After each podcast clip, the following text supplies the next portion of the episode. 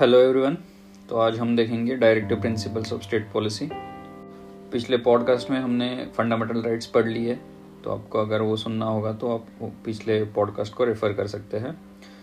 तो अभी directive principles तो डायरेक्टिव प्रिंसिपल्स दिए गए हैं part four of the constitution में from articles thirty six to fifty one और ये जो डायरेक्टिव प्रिंसिपल्स है वो इंडियन कॉन्स्टिट्यूशन में बोरो किए गए हैं आयरिश कॉन्स्टिट्यूशन से। तो याद रखना आयरलैंड से डायरेक्टिव प्रिंसिपल्स हमने बोरो किए हैं। फिर इसके बाद डॉक्टर अंबेडकर ने डायरेक्टिव प्रिंसिपल्स को डिस्क्राइब किया है as novel features of the constitution फिर हम देखेंगे features of directive principles first जो फीचर है, वो है कि डायरेक्टिव प्रिंसिपल्स का सोर्स क्या था?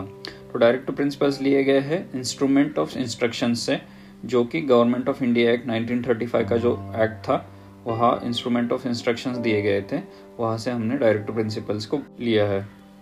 तो जैसे हमने पढ़ा था कि fundamental rights are meant to promote the ideal of political democracy तो वैसे ही direct principles are meant to promote the idea of economic and social democracy तो जो कंसेप्ट ऑफ़ वेलफेयर स्टेट है, वो वो डायरेक्ट प्रिंसिपल्स प्रमोट करते हैं। फिर इसके बाद एक इंपॉर्टेंट फीचर जो है डायरेक्ट प्रिंसिपल्स का, कि दे आर नॉन जस्टिसेबल मतलब जैसे फंडामेंटल राइट जस्टिसेबल है, कि किसी के फंडामेंटल राइट्स जैसे वायलेट किए किसी गवर्नमेंट ने या फिर किसी सिटीजन ने, वो कोर्ट में जा सकता है. लेकिन unlike fundamental rights direct principles non justiciable है. मतलब उनको अगर वायलेट किया तो हम कोर्ट्स में वगैरह नहीं जा सकते. लेकिन आर्टिकल 37 कहता है कि direct principles are fundamental in the governance of country और स्टेट को इनको कंसिडर में लेना चाहिए कि कोई लॉ बनाने के टाइम पे। फिर इसके बाद एक फीचर है कि जैसे डायरेक्ट प्रिंसिपल नॉन जस्टिसेबल है, लेकिन ये किसी लॉ की कॉन्स्टिट्यूशनल वैलिडिटी चेक करने के लिए कोर्ट्स को हेल्प करते हैं। तो कोर्ट्स डायरेक्ट प्रिंसिपल्स को कंसिडर कर सकती है किसी लॉ रिजनेबल है, कोई लॉ या नहीं, ये चेक करने के लिए।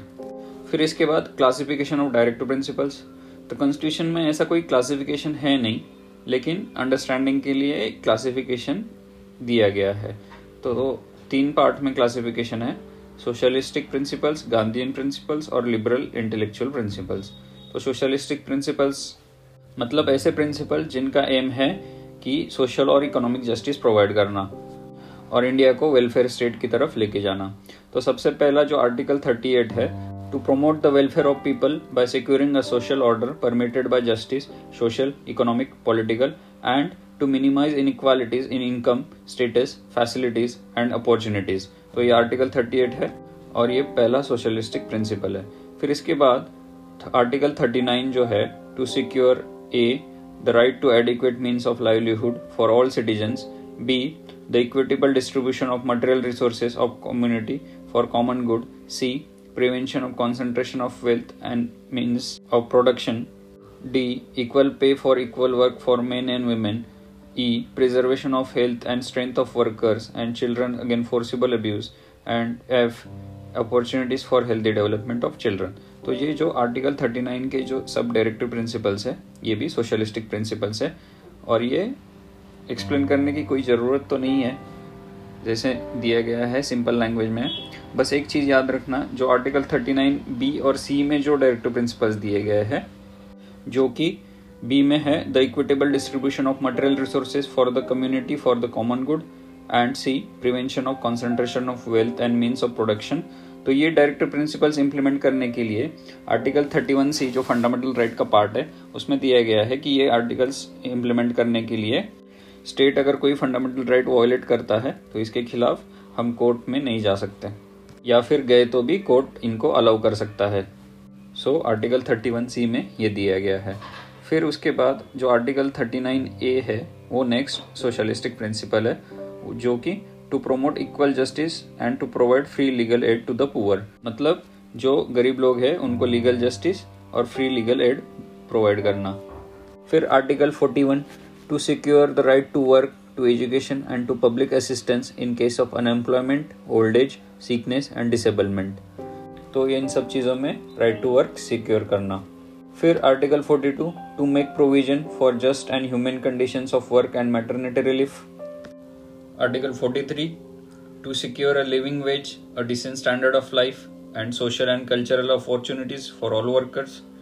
Article 43A to take steps to secure participation of workers in the management of industries.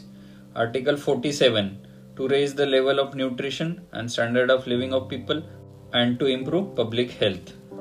तो ये सब सोशलिस्टिक प्रिंसिपल्स में आते हैं क्योंकि ये सोशल और इकोनॉमिक जस्टिस प्रोवाइड करते हैं फिर इसके बाद जो गांधीयन प्रिंसिपल्स है जो गांधीयन फिलोसॉफी पे बेस्ड है वो है सबसे पहले article 40 to organise village panchayat and endow them with necessary powers and authority to enable them to function as as units of self government फिर उसके बाद जो आर्टिकल 43 है to promote cottage industries on an individual and cooperation basis in rural areas तो इतना याद रखना कि जो आर्टिकल 43 है, वो कॉटेज इंडस्ट्रीज़ के बारे में है।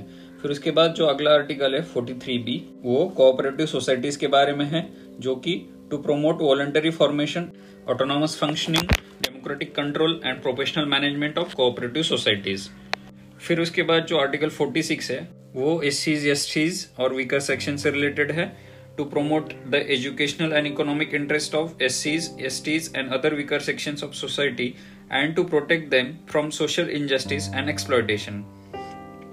फिर उसके बाद article 47 to prohibit the consumption of intoxicating drinks and drugs which are injurious to health article 48 to prohibit the slaughter of cows calves and other milch and draught cattle to improve their breeds तो cow slaughtering prohibit करना article 48 में direct principle है, ये याद रखना। फिर इसके बाद जो लिबरल एंड इंटेलेक्चुअल प्रिंसिपल्स है, वो दिए है। तो सबसे पहले article 44 uniform civil code one of the most important direct principle कि to secure all the citizens a uniform civil code throughout the country तो आर्टिकल 44 और ये लिबरल प्रिंसिपल है। फिर second article 45 to provide early childhood care and education for all children until they complete the age of six years तो ये director principle 86 constitutional amendment में 2002 में add किया गया था, इतना याद रखना। जब article 21 A right to education भी ऐड किया गया था। फिर उसके बाद article 48 to organise agriculture and animal husbandry on modern and scientific lines article 48 A to protect and improve environment and safeguard forest and ये दोनों लिबरल प्रिंसिपल्स हैं। फिर article 49 to protect monuments places and objects of artistic और historic interest and which are declared to be of national importance तो ये monuments protect करना एक direct principle है, याद रखना 49 आर्टिकल में। फिर article 50 to separate the judiciary from the executive in the public services of the state और last article 51 to promote international peace and security and maintain just and honourable relations between nations to foster respect for international law and treaty obligations and to encourage the settlement of international disputes by arbitration ये last directive principle था, जो article 51 में है। तो directive principles तो इतना explain करने की ज़रूरत नहीं है। जैसे दिए है, वैसे ही पता लग जाते हैं। बस कौन सा डायरेक्टिव प्रिंसिपल कौन सा प्रिंसिपल्स में, वो याद रखना। अभी हम देखेंगे कि जो डायरेक्टिव प्रिंसिपल्स बाद में ऐड किए गए थे, जो ओरिजिनल कॉन्स्टिट्यूशन में नहीं थे, लेकिन बाद में कॉन्स्टिट्यूशनल अमेंडमेंट से ऐड किए गए थे। तो सबसे पहले फोर्टी सेकेंड अमेंडमेंट एक्ट था 1976 का। उसमें चार डायरेक्टिव प्रिंसिपल्स ऐड किए गए थे, जो आर्टिकल 39 है।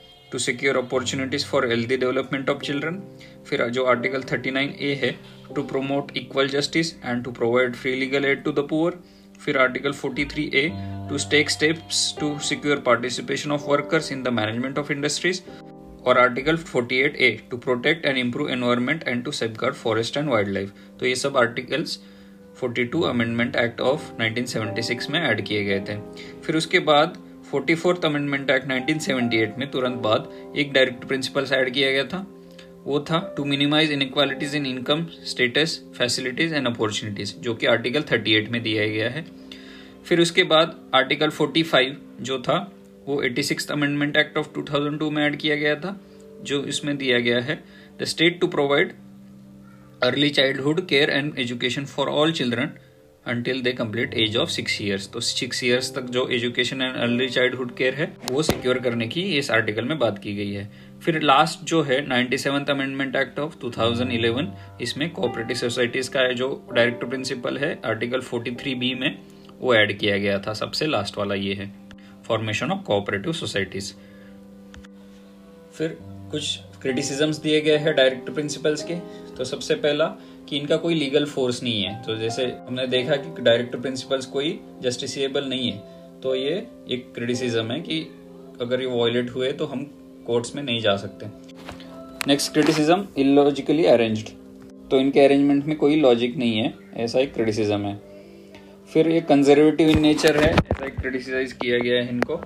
और इसके बाद कॉन्स्टिट्यूशनल कॉन्फ्लिक्ट तो एक क्रिटिसिज्म ऐसा है कि डायरेक्ट प्रिंसिपल्स ये कॉन्फ्लिक्ट क्रिएट करते हैं बिटवीन द सेंटर और स्टेट्स फिर between president and prime minister और between governor and chief minister next the conflict between fundamental rights and directive principles तो जैसे कि हमने देखा है कि फंडामेंटल राइट्स जो है जस्टिसेबल है और डायरेक्टिव प्रिंसिपल्स नॉन जस्टिसेबल है। तो जब स्टेट डायरेक्टिव प्रिंसिपल्स इंप्लीमेंट करने के लिए कुछ लॉज बनाती है तो उसमें कॉन्फ्लिक्ट क्रिएट हो जाती है between directive principles and fundamental rights की। फंडामेंटल राइट्स किसी के वॉयलेट करने के चांसेस हो जाते हैं उस लॉज से। तो उसमें सुप्रीम कोर्ट की कुछ जजमेंट्स है तो वो देखेंगे।